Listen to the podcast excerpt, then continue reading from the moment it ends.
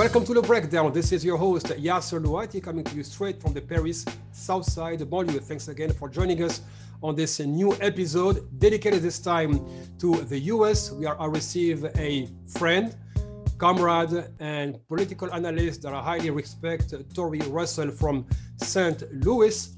Tory Russell is the head of the International Black Federation, uh, Black Freedom Alliance co-founder of the uh, Black Lives Matter movement out of Ferguson, and then founder of the movement for Black Lives. He's joining us to comment on the recent developments in US politics, but also how the grassroots is evolving in the aftermath of the uh, massive marches following the racist death of uh, George Floyd.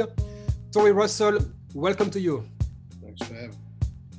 Uh, Tory, in my introduction, I spoke of you being a founder or founding member of Black Lives Matter in uh, Ferguson, and then on as the founder or co-founder of Movement for Black Lives.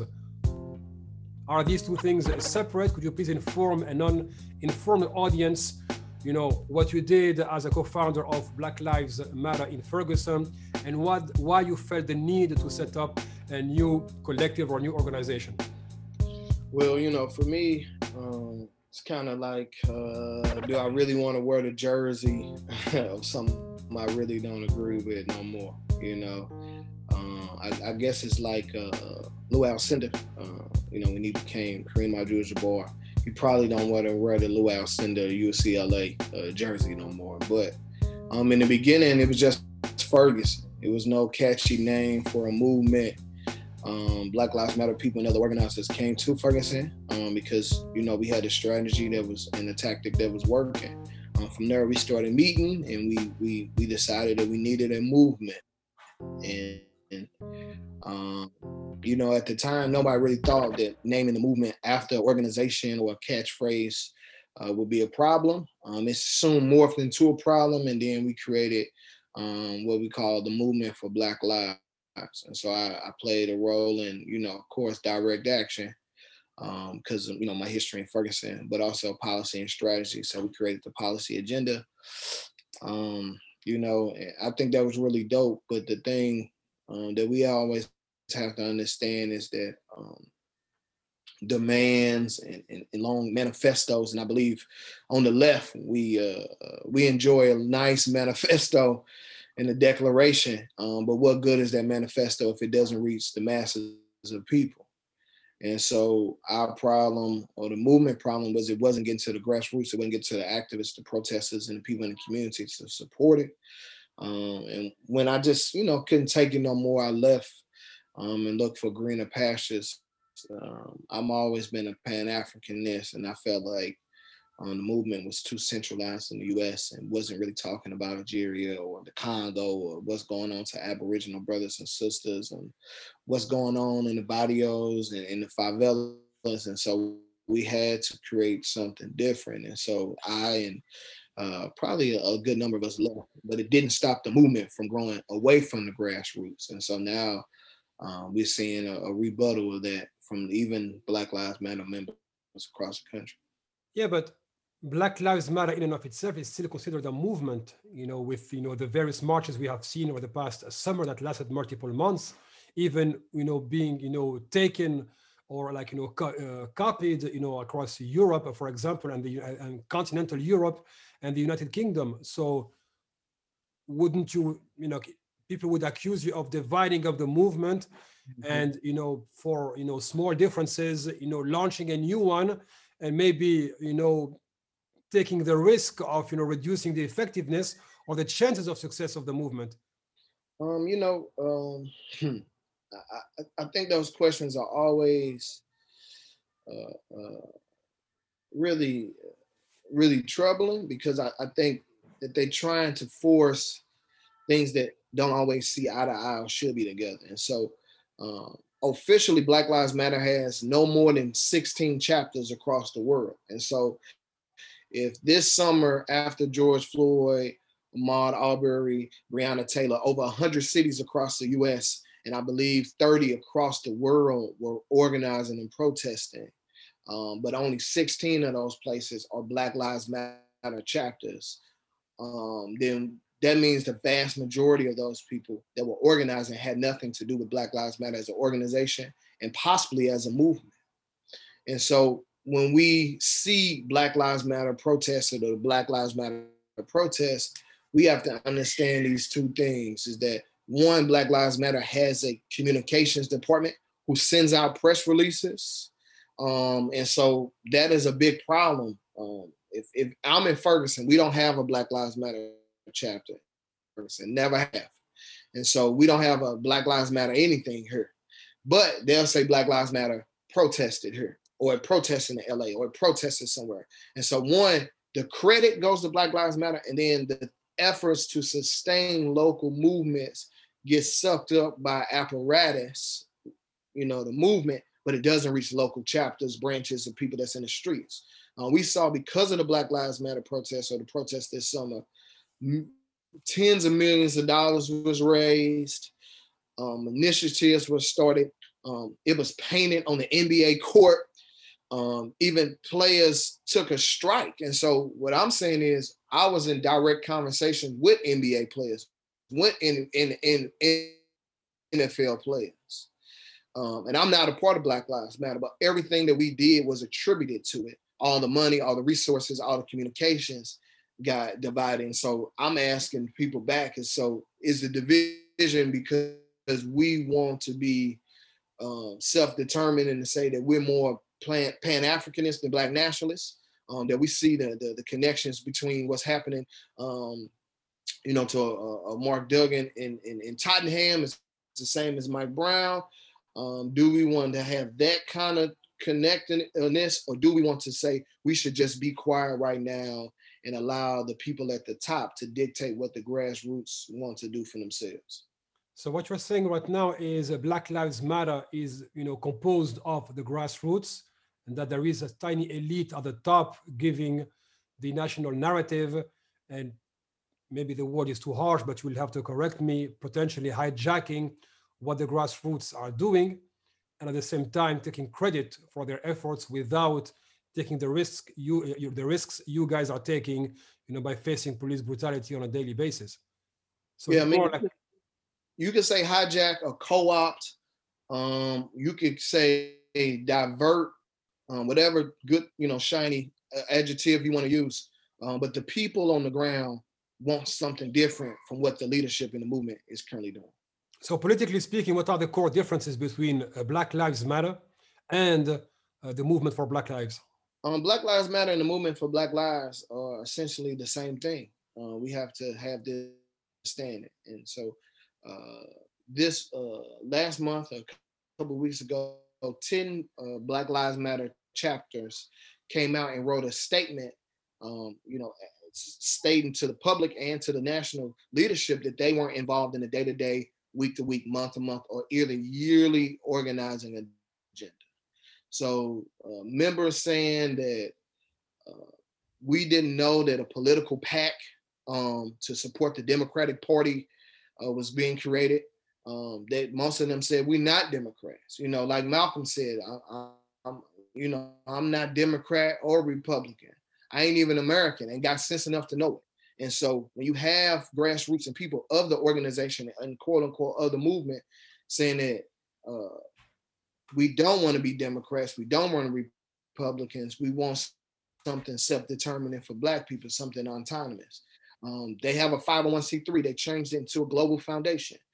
Uh, no one knew that. Uh, the monies that's being raised is not being put back into the local chapters, the people that's organizing the work. And so it becomes um, almost, it becomes to me not about tactics, about principles. And so it's the principle when you say you act anti-capitalist, it doesn't mean that you're socialist or Marxist or Leninist or any of those things. It just tells me what you're against. And so that means that you can still exploit and absorb the money with a title saying anti-capitalist, but still doing capitalist things. So what we say capitalist tendencies. And so it's it's it's it's ideological. It's about is it about socialism? Is it a global movement and actually intentionally global? Um, or we is this a movement for voting for the same failed institutions? Or are we trying to create something different, one in which we're not trying to get white House meetings with Obama or Biden or Trump. What we want is reparations and sovereignty, um, the end to imperialism, like ending SARS and things of that nature. And I we don't see that from the national leadership. Um, and so now there's a great rebuttal, and, and, we believe it's a time to create something or evolve the movement better. What role did the endorsement of the of the Joe Biden uh, Kamala Harris ticket play in further dividing Black Lives Matter and the movement for Black Lives?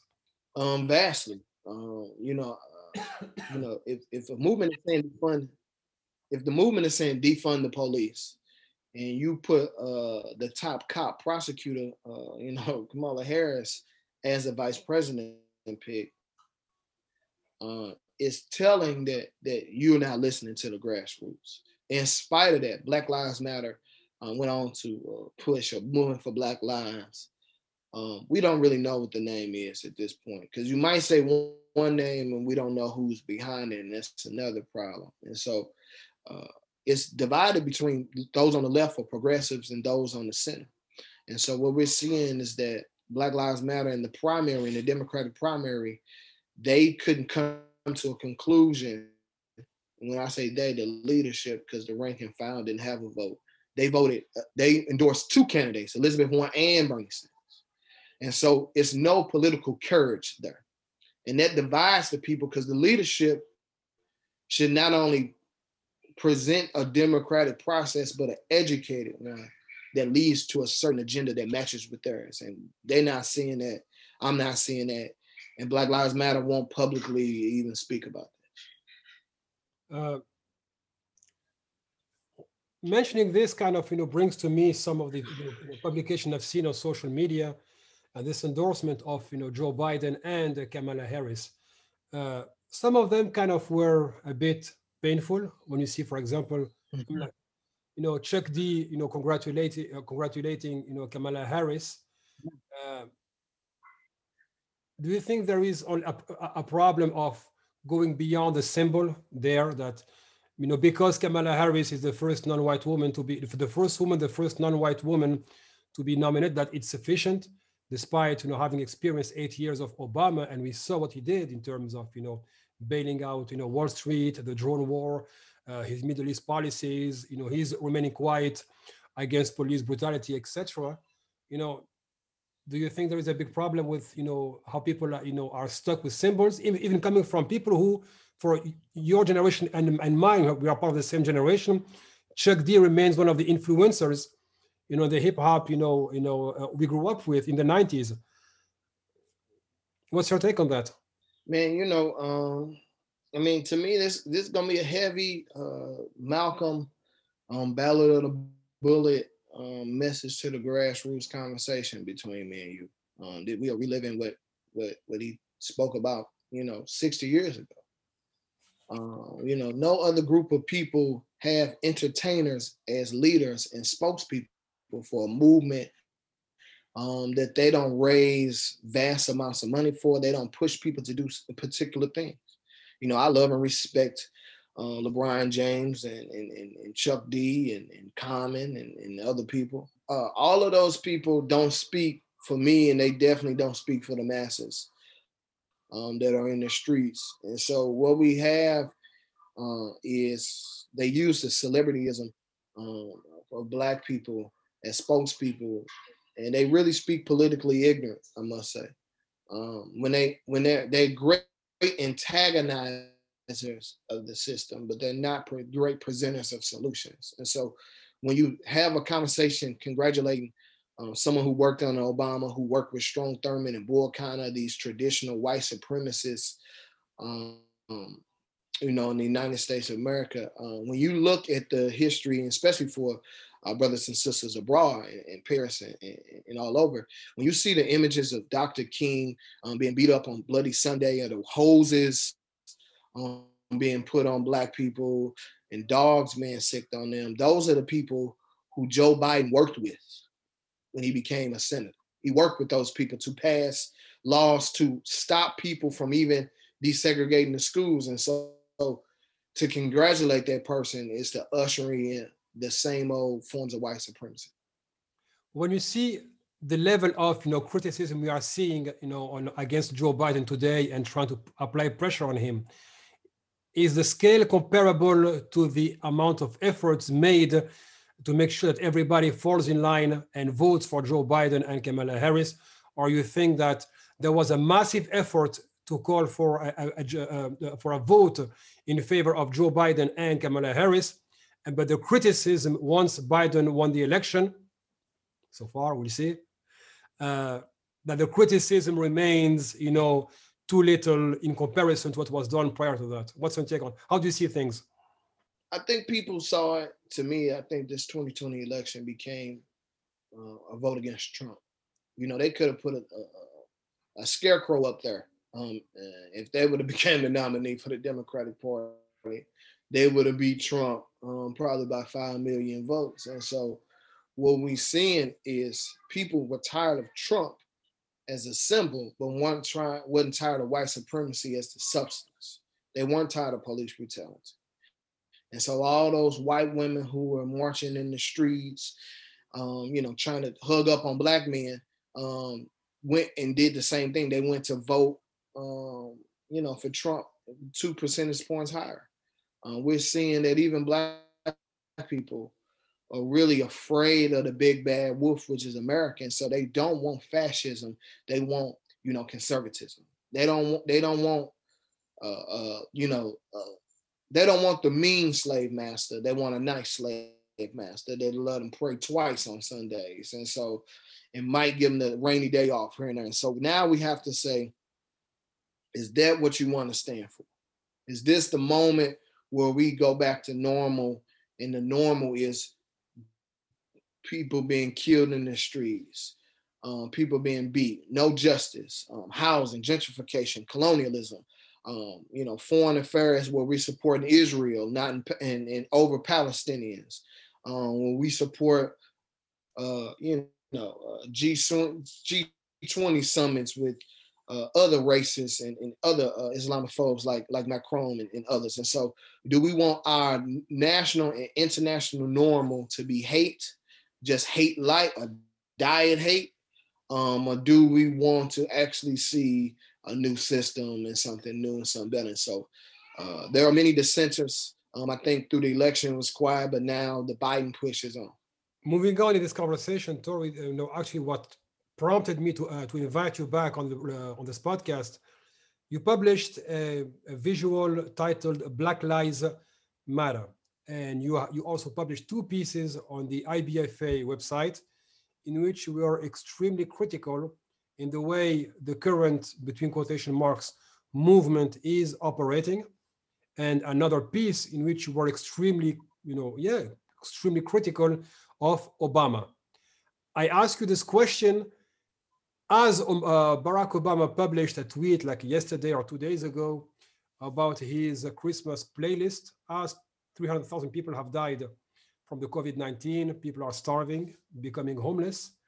Uh, just got $600, you know, in relief, as if Barack Obama is completely disconnected from the people who brought him to power, you know, back in 2008. And the same way, you know, visible leaders are themselves disconnected from the broader grassroots they pretend to represent, whether they're doing it on purpose or not. Why this publication, Black Lives Matter? Um, because we can't present critiques of things without um, creating. And so, you know, one, uh, as a person who's at the tables, who know these people, who understand their politics uh, a lot deeper than even some of the rank and file members, um, I had to critique them in a principled way. And so I wasn't going to attack them personally or around anything because we're not here for that. You know, I don't really, I don't really care who you sleep with. Um, you know, uh, I prefer tandoori chicken. You might prefer something else. Um, those are not the critiques that I want. I want principal critiques around um, how are we sharing uh, resources, strategies, tactics? How are we uplifting local movements? Um, how are we building organic uh, leadership? Um, how are we an- analyzing the system and how we creating pathways to freedom. And so, not only was it a critique of Black Lives Matter um, as an organizing structure, but it was a creation of saying in a call to action, say that we need uh, another movement. We always knew that Black Lives Matter was the beginning of a sentence that had to end in Black liberation. Um, we just felt like now was the perfect time. Um, people are calling for it. People uh, have a desire for it in their hearts. And so we, as the people who were part of organizing the first movement, um, who went to their studies and, and, and, really had to look at Stokely and, and Thomas Sankara and other uh, leaders, uh, we had to create a movement. And now we welcoming people in. We having a mass call on January 3rd about it, actually. So and this critique you made on you know against Barack Obama is it today audible or not? I'm asking you this story because I remember when Cornel West criticized uh, Barack Obama, he was literally excommunicated. How dare you? Uh, people like Michael Eric Dyson went from calling him, you know, a pharaoh to, you know, trying to kind of, you know, be on his uh, a good side. Are people I mean, I'm not talking about activists and people who are quite, you know, uh, well informed. Talking about the broader, you know, grassroots and people in, and everyday citizens. Are they capable of hearing criticism of Barack Obama, not only for what he did as a president, but the way he's behaving today?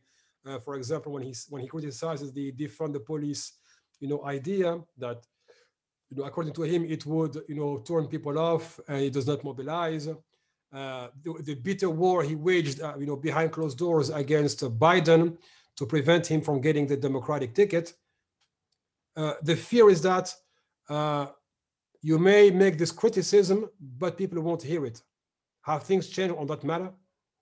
I, I think it has, but you know, um, for those people who is going to turn off, um, it's is, is definitely going to turn on some people who are not active. And so my goal is to make an argument about Barack Obama, um, one, uh, first and foremost, and then to to reactivate and consolidate those um, who, have the same sentiments so that we can organize what we need together. Um, I feel like, um, you know, uh, criticizing Obama um, is, is, definitely, um, you know, not popular. It's not going to give me no friends it's probably gonna make some enemies, but I'm not here to make enemies or friends. I'm here to make freedom. And so making freedom and changing the system um, is of course gonna be unpopular. Um, you know, uh, if Barack Obama, you know, I, I think the thing that we getting the problem is is is is like we said on the left is is is unfortunately um, the left talks left but acts center. Uh, they act like liberals and neoliberals. Because um, if your concern is not organizing the masses of people towards what they believe in their hearts is true and then bringing it into fruition, um, then you just become the same thing that you also ultimately are criticizing. Obama did the same thing. Instead of criticizing this base or this base, he wanted to stay in between for votes to stay in there, but change, progress never came, never happened. So when Barack Obama makes these publications, you know, shows how disconnected he is and goes after the defund the police, you know, rationale that it's unfeasible, you know, stop bringing it to the table. Is he being listened to by the people organizing today? Or is this creating further antagonism between an elite that made it, right, that, we, that, that is now working on behalf of the status quo, or we are seeing people trying to how can i say you know be on both sides of the fault line without the, the movement going further um yeah we we say those people fence riders uh, you know uh, they want to be on both sides of the fence yeah. you know um those people uh, it's a small percentage of those people i think what luckily for me um, I would have not had this criticism last year or years be- before. Um, you know, uh, you know, like you said, I seen what they did to Dr. West. I talked to Dr. West for two hours about that. You know, over, you know, when he came to Ferguson, we had long talks about him and Tavis Smiley and Michael Eric Dyson and how those things played out. Uh, to me, it's deep. That was in 2015 in Ferguson. Uh, we went to, uh, we actually got arrested together. That's why I'm asking. yeah, yeah. It was the same day we got arrested together. Um, we went to the federal building um, to try to get in to file a lawsuit. We got arrested. We in the same cell. We just talking. Um, then we get out. We go for pizza, and we just have we drive around St. Louis. We have deep political. I'm talking about just deep, and like we, it's me and Dr. West. We just rapping, just like, well, what about this, and bouncing ideas. And so, he was saying that it was really hurtful because the critiques don't go away, right? The things that Obama did doesn't go away. Killing Gaddafi doesn't go away. Uh, being the deporter in chief doesn't go away. Dropping drones on you know you know Syrians and people don't go away. Um, but they still criticize you as if those things are defensible. And so you have to have thick skin and understand where you're leading the people. And so you know, it becomes the point where the question is not if Barack Obama knows what he's doing or not. I believe that he's never been connected to the grassroots. I believe that he was manufactured in Ivy League schools in Wall Street. He didn't grow up black. And when I when I say this, and I even say this in the article, uh, Barack Obama is not your uncle. He ain't the cool uncle that come to the barbecue. He ain't the cool uncle at the cookout. He the one that you only invite because he paying for the barbecue. No, you don't want him to be the DJ. You don't want him to cook and bring nothing. And if he brought some potato salad, we know some raisins might be in it. That's not the Barack Obama. That's not the speaker for Black people, Black liberation. And we have to be clear about that. Great symbol, though. Nice jump shot. Beautiful wife. Kids, beautiful. Uh, put a made a lot of Black people believe that they can be successful, but we can't allow Barack Obama's imperialistic success be the Black American dream in the 21st century. But uh, do you see antagonism rising due to his latest declarations, or people are still, you know, fascinated by the Barack Obama phenomenon?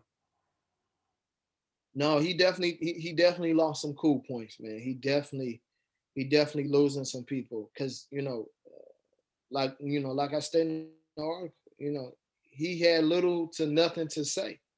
Um, you know, uh, uh, you know, it was a billion dollar lawsuit brought to him um, when he was the president. They didn't pay a they didn't pay a billion dollars to black farmers who were intentionally um, discriminated against through the FDA, through the federal government. Uh, he, he had one with with the media um, where the black mark uh, the marketing and advertising were intentionally not giving marketing dollars to black companies and keeping them out of the cable networks. He didn't do anything about that. Ferguson happened, Baltimore happened. Um, protesters were thugs, but not the police. He, signed a Blue Lives Matter alert law uh, for police being under the threat of danger, but nothing for black people. Uh, he did nominate a black person um, to the Supreme Court. Um, uh, he had the majority in 2009 through 2011. So he could have passed, if not reparations, he could have passed the bill to study reparations. He had this the majority in the House and the Senate. And so what we have to understand is that Barack Obama, not, not only when he speaks now, it clarifies his lack of actions when he was president and his lack of courage to speak up for the masses of people. And so now he's got some more more dissenters, more people who don't like him more. And so now this message is resonating more with people and say, yeah, why didn't he speak up? And now we have an opportunity um, to actually critique his actions and not his present words. Well, and this is uh, you know uh, happening as the Joe Biden cabinet you know is you know being you know developed or you know built around people who actually not a single one of them comes from the you know uh, Bernie Sanders uh, team, movement, or even from the pool of sympathizers.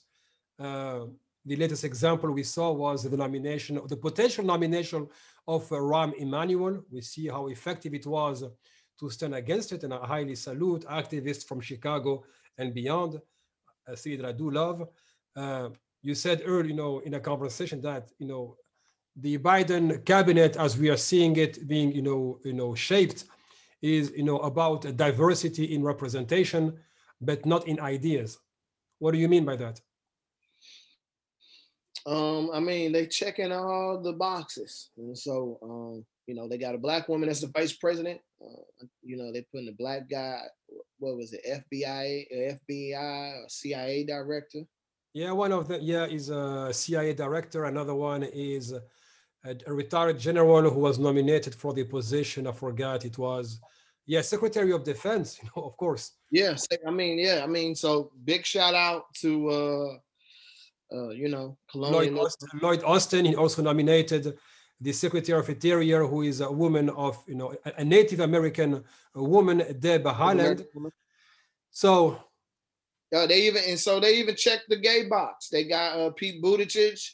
Um, you know, they they they they're saying they're gonna make him the Department of Transportation, um, uh, Secretary of uh, Transportation. So they're checking every identity box. Um, but the politics seem like an old racist white man out of all of them. Um, they yeah, do. Not- hold on, hold on, hold on, hold on. You're saying yeah, racist white man, but they, yeah, they they still got you know a lot more people of you know color than you know you know previous administrations, especially in high-ranking government positions. So your argument, these are white people, is not really, you know, how can I say, supported by what's happening today. Oh, I know. I got you. I got you. Yes, yeah, I got. you, I got you. So look. So um, when all these things happened to us uh, hundreds of years ago, let's go 200 years ago, and so I know we're not saying that on the plantation there were no black people um, keeping other black slaves in line. Were there had to be black people um, helping catch slaves there had to be there had to be there always is um, sellouts of the cause, no matter the identity, no matter the the race or the orient sexual orientation, the gender. There will always be sellouts. White women in the United States fought for the right to vote, and and Susan B. Anthony uh, said clearly that she would rather die than give the black woman the right to vote before her. She would not even share it with that. These are the people that we're saying are progressing the movement or progressing us. And so, what does it matter if you have a black uh, person to sell you into slavery or be the slave catcher? Um, what does it matter if you have a Native American who doesn't um, ensure that the housing um, and the land stays in, in Native American uh, uh, territories and stays sovereign? What does it matter if you have a white gay man who also believes the same things um, as Donald Trump, or or also went to Tea Party supporters to get support for him.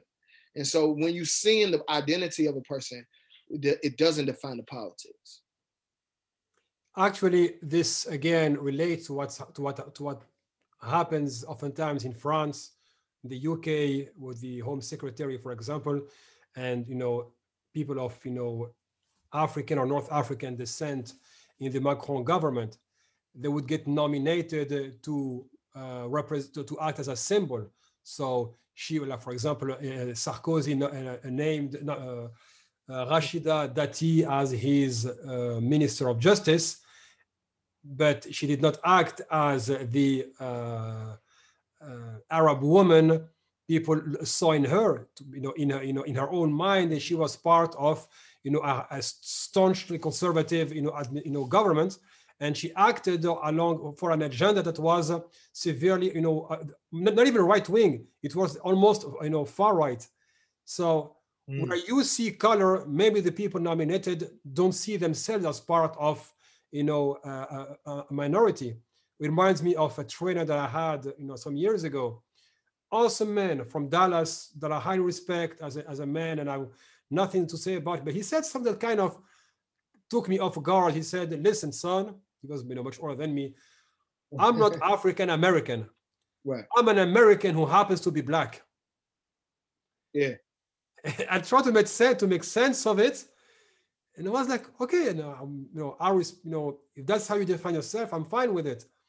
But maybe this is where you know things, uh, can I say, become problematic for your side and theirs.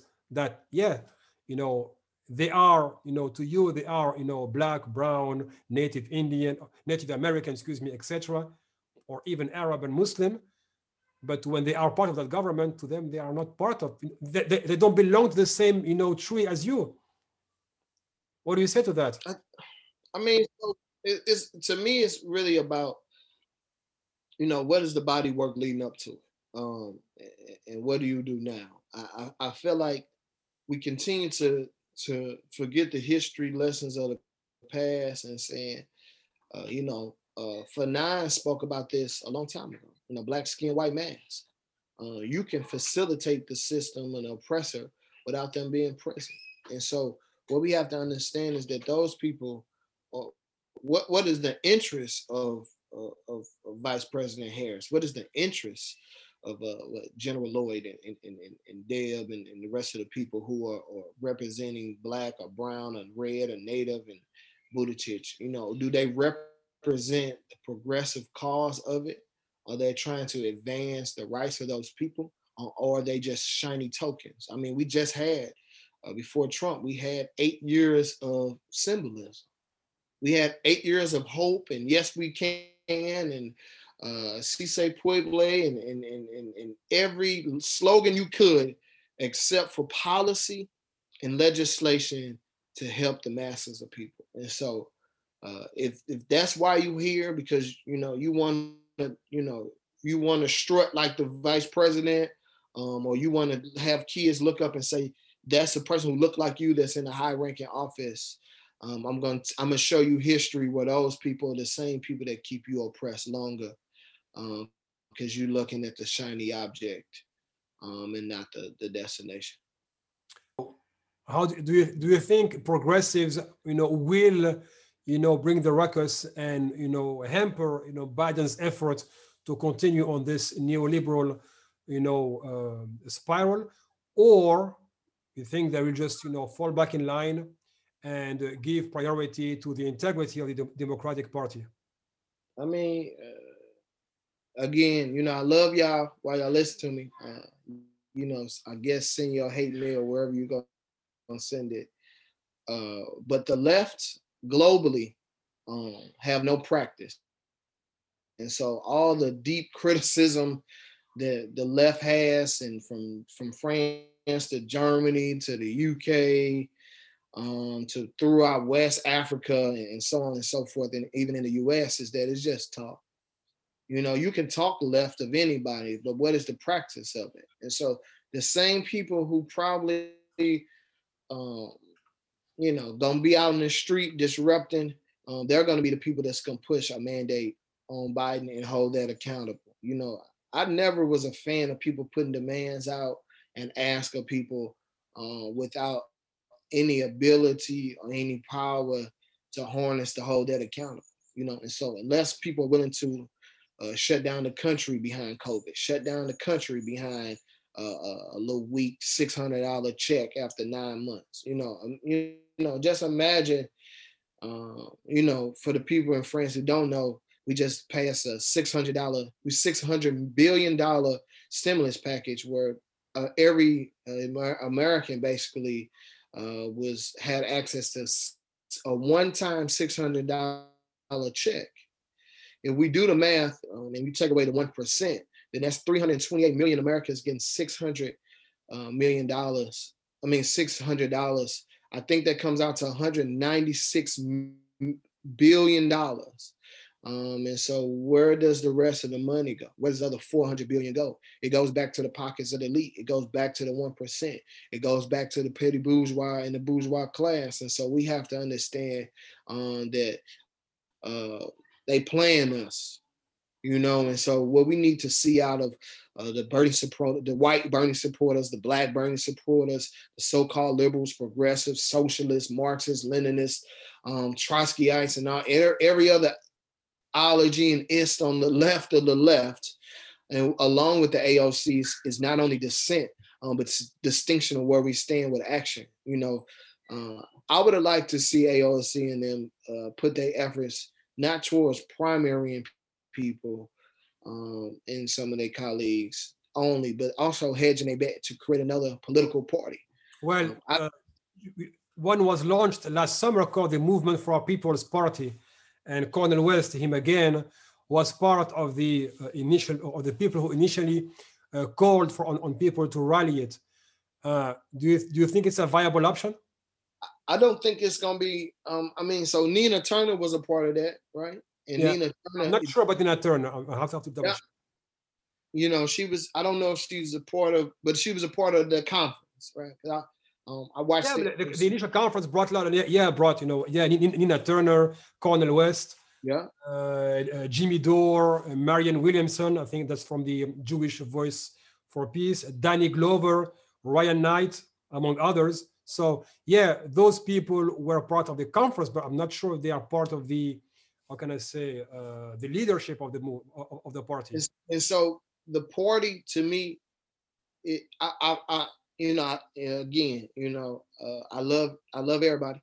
uh, Nina Turner is running as a Democrat in the state of Ohio uh, right now. She just yeah. Shout out to her, and she's looking for funding, so we yeah. hope she so, makes it. You know, fund uh, fund that sister and, and, let her take down the centrist. Um, but again, we need a separate party. Um, I'm not gonna lie to you. We're not going to overtake the Chuck Schumer's and the Nancy Pelosi's um, without hedging our bet. And so uh, we can't see another wing of the Democrats, uh, just like you see another wing of the Republicans. You know, what's the difference between a, a Tea Party Republican and a Justice Democrat? Um, they both are part of two parties that they really don't agree with. And so we have to be able to separate those people. And I believe truly, if there was a third party, um, you will see a, a raise in the electorate. You will see voting go up across the nation. Um, and you will see people very, very much engaged. What's your take on the future as we wrap up this episode, given the current, you know, you know, health situation and employment situation, a, tra- a chaotic transition, a split grassroots, as you mentioned earlier. Are you hopeful for the coming for the for 2021 or not? Um, you know, uh, you know, as a leader, you know, hope is cool and, and optimism is great, uh, but I lean on a plan and a vision. And so, what I want to say is that what we're going to see is a formation of a new uh, black movement in the U.S. Um, it's going to be leftist in politics. Uh, our goal is is is Pan Africanism, though. Uh, we believe that socialism uh, is dope, and we believe that socialism is great for America.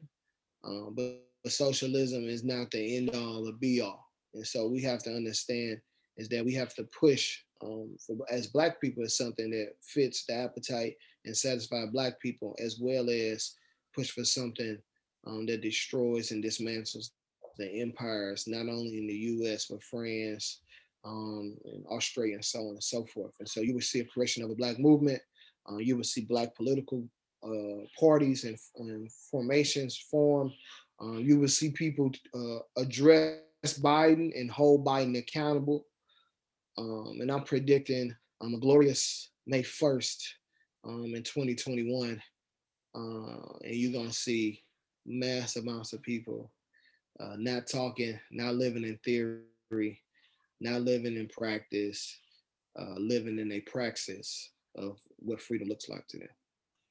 Tory Russell, thanks again for sharing your analysis and your prospects for the future. Uh, I remind our listeners and viewers that you are the head of the International Black Freedom Alliance uh, based in St. Louis, that you have a historic background in terms of organizing in uh, Ferguson as formerly founder of Black Lives Matter and now co-founder of the Movement for Black Lives. Uh, Tory, I really wish you well. Stay safe, social distancing, uh, I will talk to you soon, and you are definitely going to come back to give us some updates on your work out there. Thanks a lot, Tory. Free Mumia, free them all. As for you, dear listeners and viewers, thanks again for watching and listening to us. If you think this podcast deserves your support, please make a donation on cjl.ong. That's Charlie Juliet Lima Oscar November uh. You know, whatever amount you think is fair, please don't hesitate. It would allow us to have a sustainable model for the podcast and to continuously publish whatever can organize the grassroots and bring about change. We'll talk to you soon. Thanks again. This was Yasser Louati speaking to you from the, sub, uh, from the Paris South Side banlieue.